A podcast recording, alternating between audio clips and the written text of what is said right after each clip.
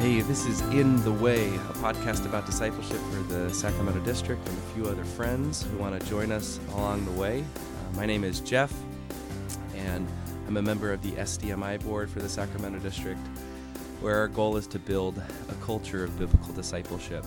Uh, today, we have Deanna Hayden, the pastor of Southwood Church of the Nazarene in. Um, oh boy, I better get this right. Is it in is it in Kansas City, Deanna? well, geographically, you could say that. It's in Raytown, but Raytown's completely surrounded by Kansas City, so I'd say you're good both ways. Got it. Got it. Okay. So in Raytown, Missouri. Um, and we're excited to have her have her on the podcast today. She we I well we met each other um, because I lived in her house while I was in seminary. Um, not with her there. We rented it from her. Um, she sheltered us poor um, homeless wandering students. And um, so that's how we that's how we maybe first connected. Um, but yeah so we're happy to have you here and talking about leadership and discipleship. Do you want to tell people um, a little bit about who you are where you're from and uh, what you're doing as far as uh, research with leadership? Yeah. Yeah sure um, well, I was born and raised in San Diego, so I am familiar with the California area and miss it greatly, especially during the summer, like we've just finished up. Um, uh, I met my husband Ben out here at seminary, and we got married, and both of us uh, had doors open in ministry to us out here, so we just stayed and uh, had a couple of kiddos. So Josiah is 11 and Hannah is 9. They're both really super fun and I never know what to expect from them. So it keeps life adventurous. Um, and then we've been at Southwood for about 10 years. And uh, about three years ago, I started a research program through Nazarene Theological College in Manchester, UK. That's the United Kingdom. Um, and then, so that's about halfway through. It's a six year program, which sometimes I'm like, wow, what did I get into? But it's been really fun, and I have ended up just developing a really deep passion for what I'm studying, which is very helpful um, when you're putting so much time into something. But I'm uh, just trying to develop a theology of leadership, and that has really, I think, been beneficial not just to me personally, but I hope to my congregation and um, yeah. the leadership and staff here. So yeah. that's about it. That's great. Would you be able to um, kind of just encapsulate really quickly maybe what your um, what your research into leadership and especially in the Wesleyan tradition has kind of taught you or shown you?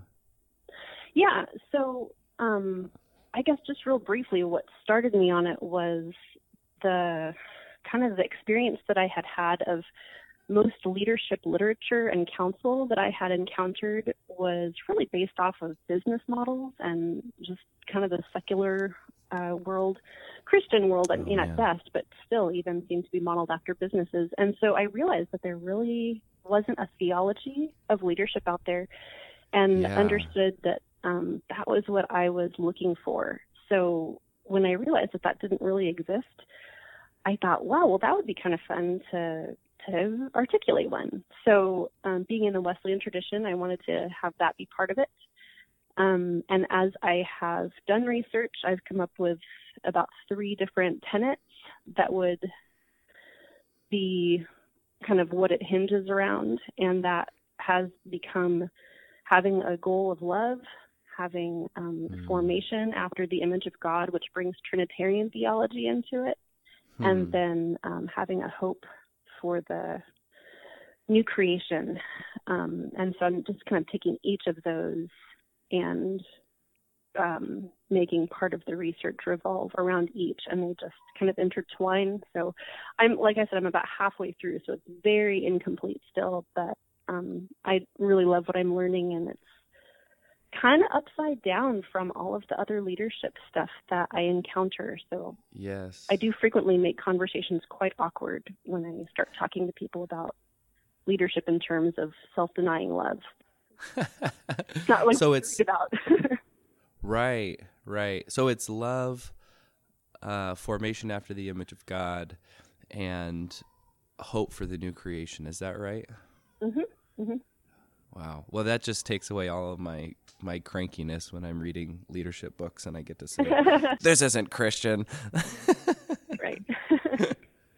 well, that's good. I'm I'm so glad that you're that you're doing that. I'm looking forward. Hopefully, that research becomes available um, to people. I I know I know it would it would help me out a lot.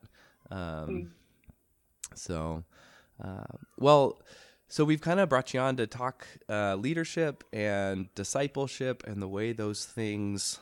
Um, the way those things interact in a local congregation, um, and you know we're not we're not exclusively talking to pastors here. We really are trying to speak to people who, um, at any sort of stage um, or any at any point in a local congregation, have some authority um, to to teach and to disciple others, have some responsibility to disciple others, which I think is all or nearly all of us.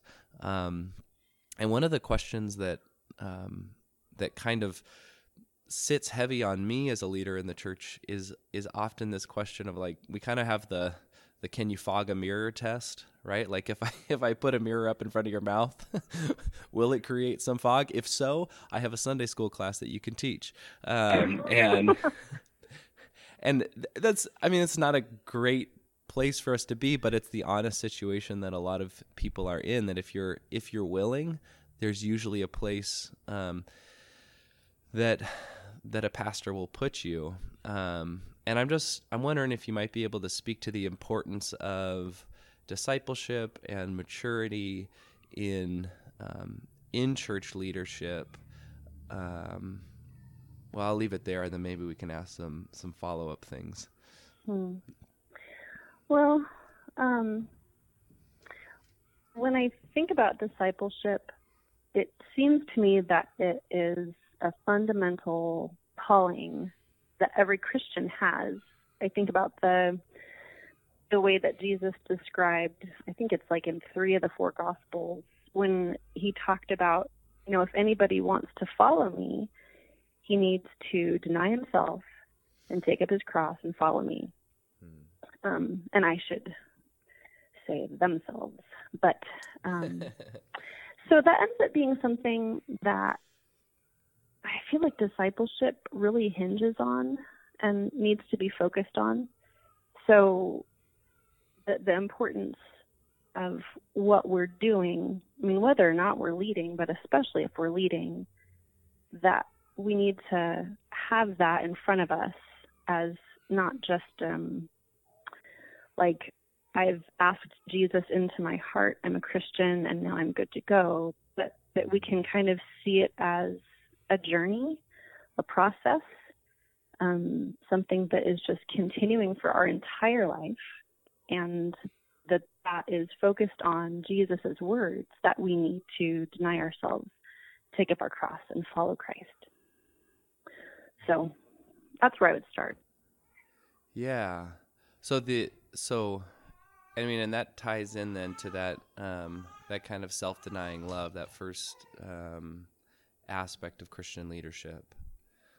Yeah. Correct? Yeah, yeah. And in fact, when we talk about love, that's such a like a broad term, and it it's quite complex.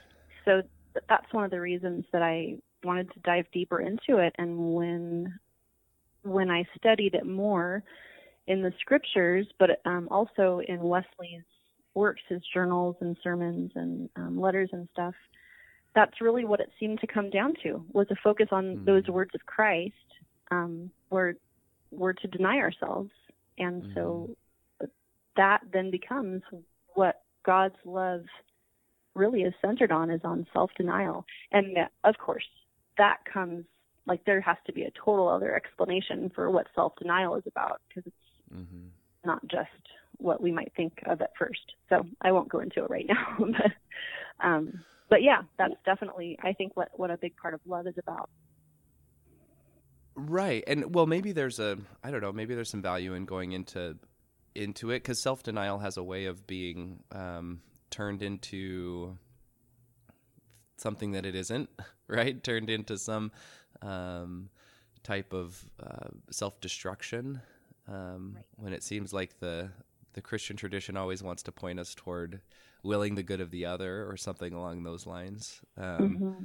Would you be able to sort of speak to what it is that a leader um, should be looking to deny in themselves? Mm-hmm. Well, um, I think it's going to be different for everyone, is really what it comes down to. And so part of the journey of the love that's marked by self denial is understanding ourselves, so kind of developing an awareness of where our own pitfalls are. And so maybe some of us um, might struggle uh, greatly with, with pride. Um, and so in that case, denying ourselves is going to be, you know, t- to really to make ourselves less and to focus on ourselves less. I suppose that in some way that's how it is for everyone.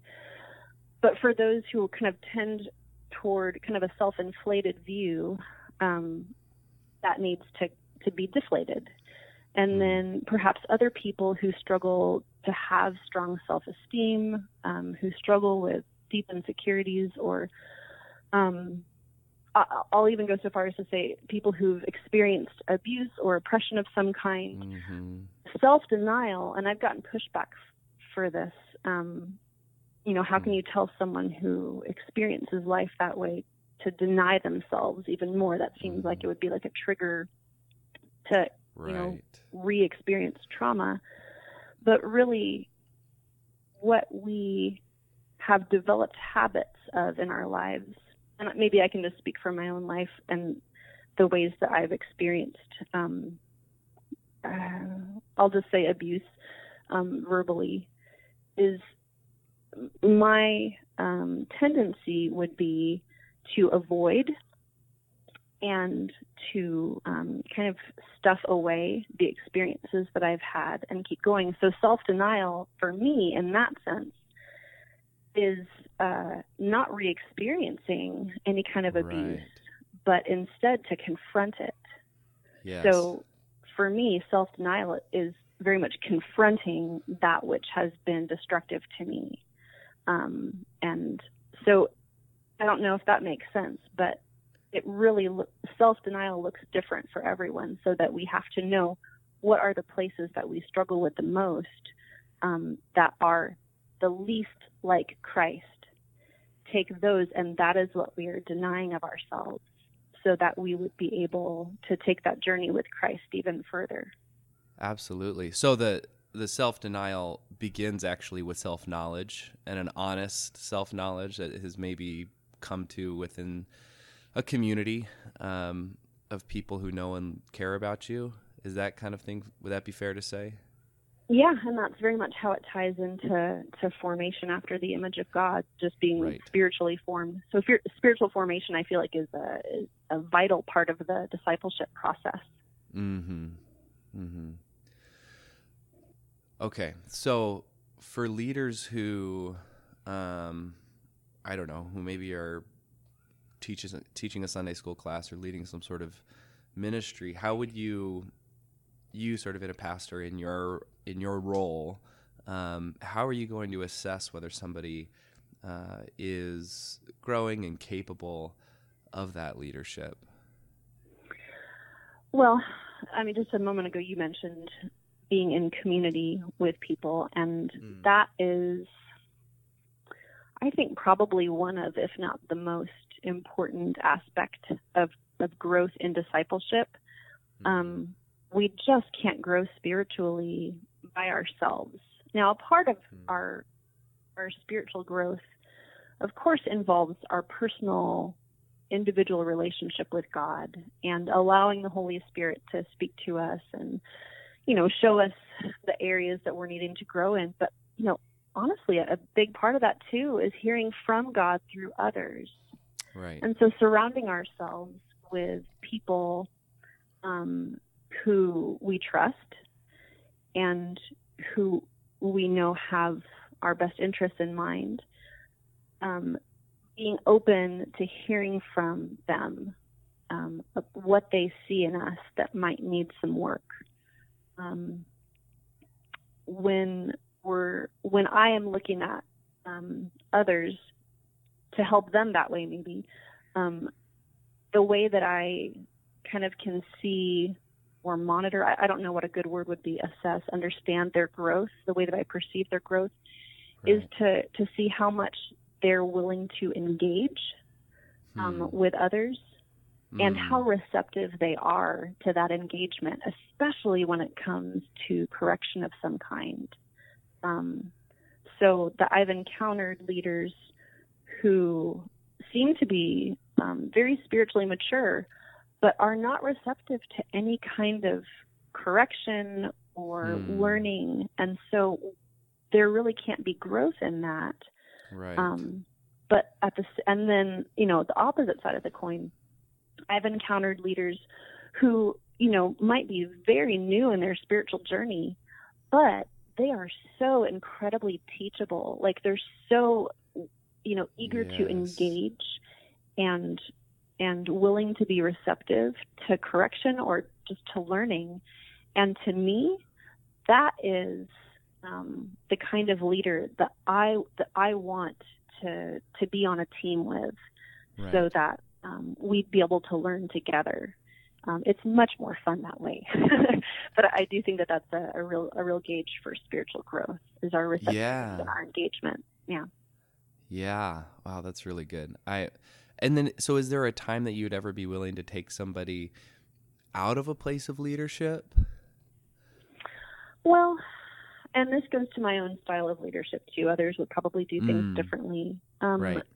For me, conversation and mutuality is a really uh, important thing. I, I value mm. that a lot. And so to take someone out of leadership for me would need to be hopefully, and I think in most situations, um, a mutual decision so that, um, you know, maybe someone's uh, experience or uh, behavior and leadership has been destructive in some way, either to themselves or to others. Mm-hmm. You know, to mm-hmm. themselves, perhaps they're doing too much, getting burnt out, and it's just not a helpful thing for them to be engaged with. And so to be able to talk with them and come to an agreement about, you know what, maybe this is not a good season for you to be in leadership. Maybe step down for now and, and we can reassess later and, and have that be a mutual decision. Um, you know, but maybe in some of the worst case scenarios where it's something that's really destructive to other people, mm-hmm. to, to first engage in conversation about it.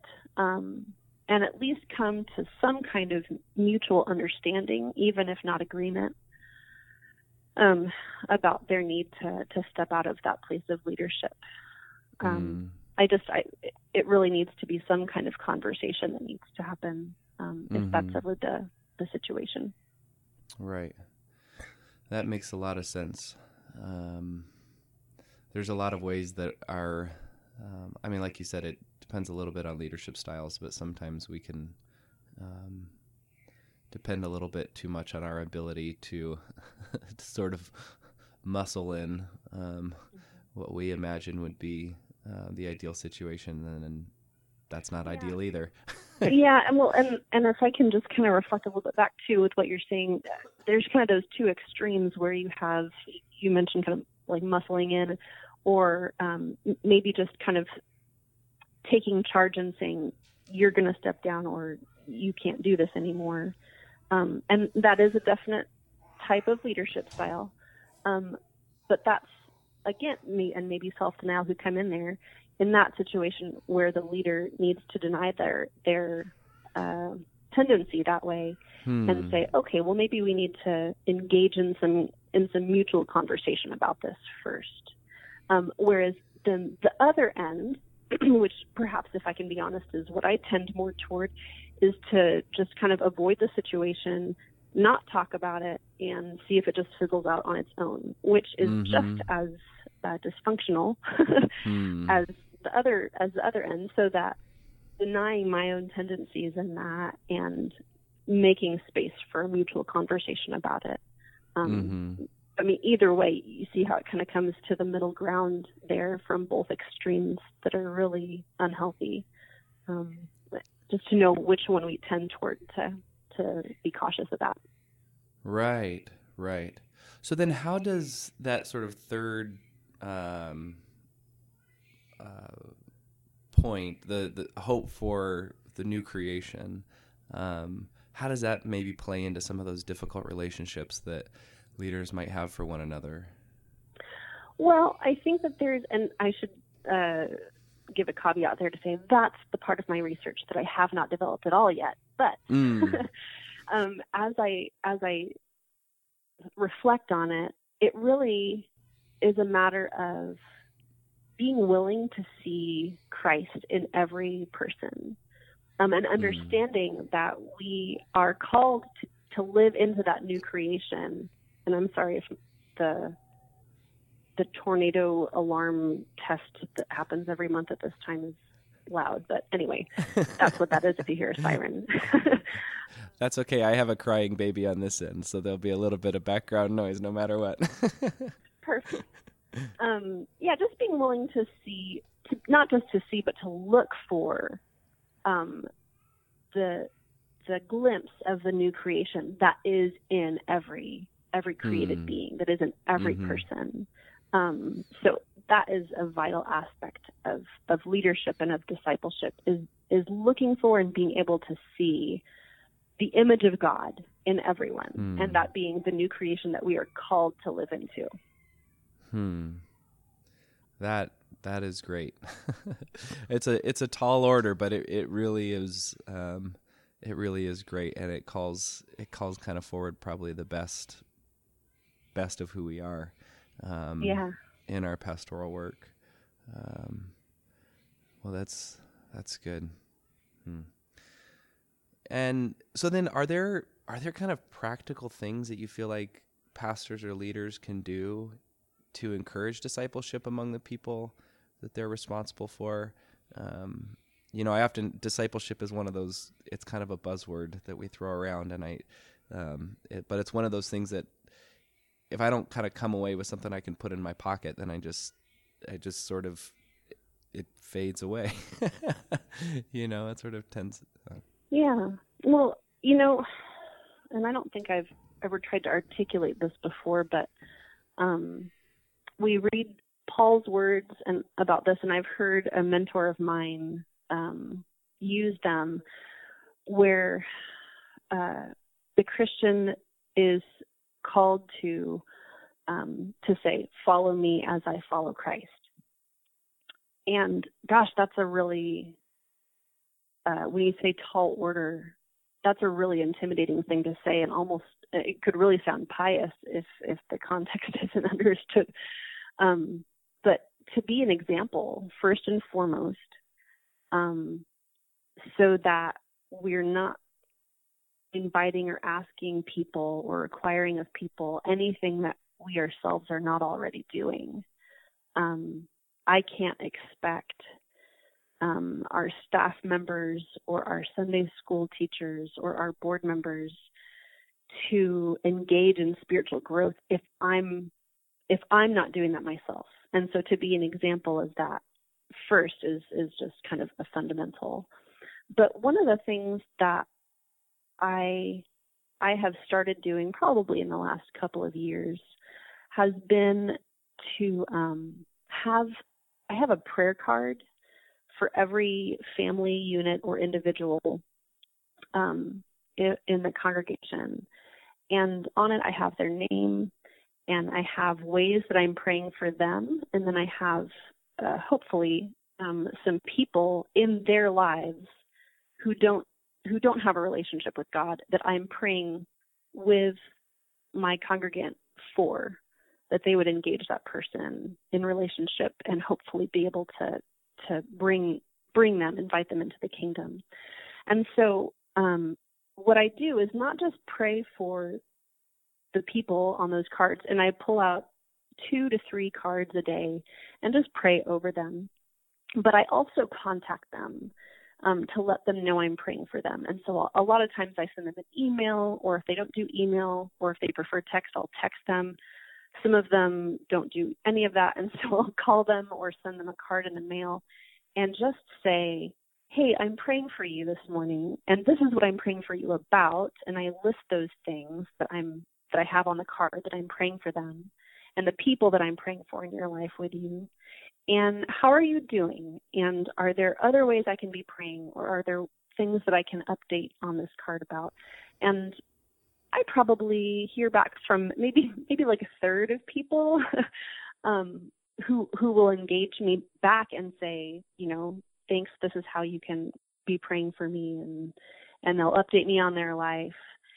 Um, and that ends up being a way that I think a people know that someone cares about them, um, which is a big part of discipleship. That's probably one of the basics. But also, I think sometimes it can be kind of a nudge for people to to remember, oh, that's right. I I have this aspect of my life that so often we neglect. Um, our our spiritual formation, our, our growth. Um, and maybe a kind of contact like that is just a reminder to people, oh, gosh, I you know I really I I need to um, spend some time with the Lord today. I need to engage in prayer today. I think that that kind of contact is just it, it's a, it's a reassurance that we're not in this alone, and it's it can also act as kind of a nudge to people to um, to engage their their souls, their spirit that way um, in growth. So to me, that is a way to engage not just my leaders, but the whole congregation in discipleship, um, just to stay in relationship that way. Just like we mentioned at the very beginning, you know, that discipleship is so much about being part of a community and being in relationship that that, that seems to me to be a really important and helpful aspect of, of how to do that practically. So, I mean, just kind of what I'm hearing there, it feels like you understand your role to kind of be that chief discipler in the congregation, and then as you disciple each one, there's this encouragement to um, to push others, well, to help others sort of explore um, how they might how they might um, thrive in that role of continuing to pray for and care for um, the people that are in their lives. Mm-hmm. Yeah, I mean, hopefully, ideally, you know, that's the that's the idea is that it would invite people to do that within their own circles of influence. Mm-hmm. But um, you know, for me, I I had a, a mentor once that would regularly ask me, "How is it with your soul?" Mm-hmm. And and I don't know how that sounds to other people. To me, that was probably one of the most important questions I ever got asked. Hmm. How is it with your soul? And because it makes me just stop and like assess the state of my of my spirit. How how am I how am I really doing? Um, not just how are things going, how's the job or how's the family or whatever. Those are all important aspects of our life, but how is it with your soul? So when yeah. I visit somebody in the hospital, yes, I care about your body and I care about your health, but here's why I am here. I want to check mm. in with your spirit. How are yeah. you doing? Because so frequently, if we are, um, even if we're healthy, um, as like physically healthy, if our spirit is discouraged, oh, that affects our whole being. Mm-hmm. And um, reverse as well. It, even in our moments of of greatest, you know, maybe physical deterioration or chaos in mm-hmm. life, if our spirit is encouraged, then that that gives us the inner strength that we need to be able to to fare the the difficult times. So I feel like that's the most important way to engage people is to I mean just just put it out there. How are you doing spiritually? And you know, to hear from somebody how they're doing, that is mm-hmm. one of the ways that I constantly try to engage our, our other pastors on staff and, you know, mm-hmm. anybody that's willing to answer the question. Yeah.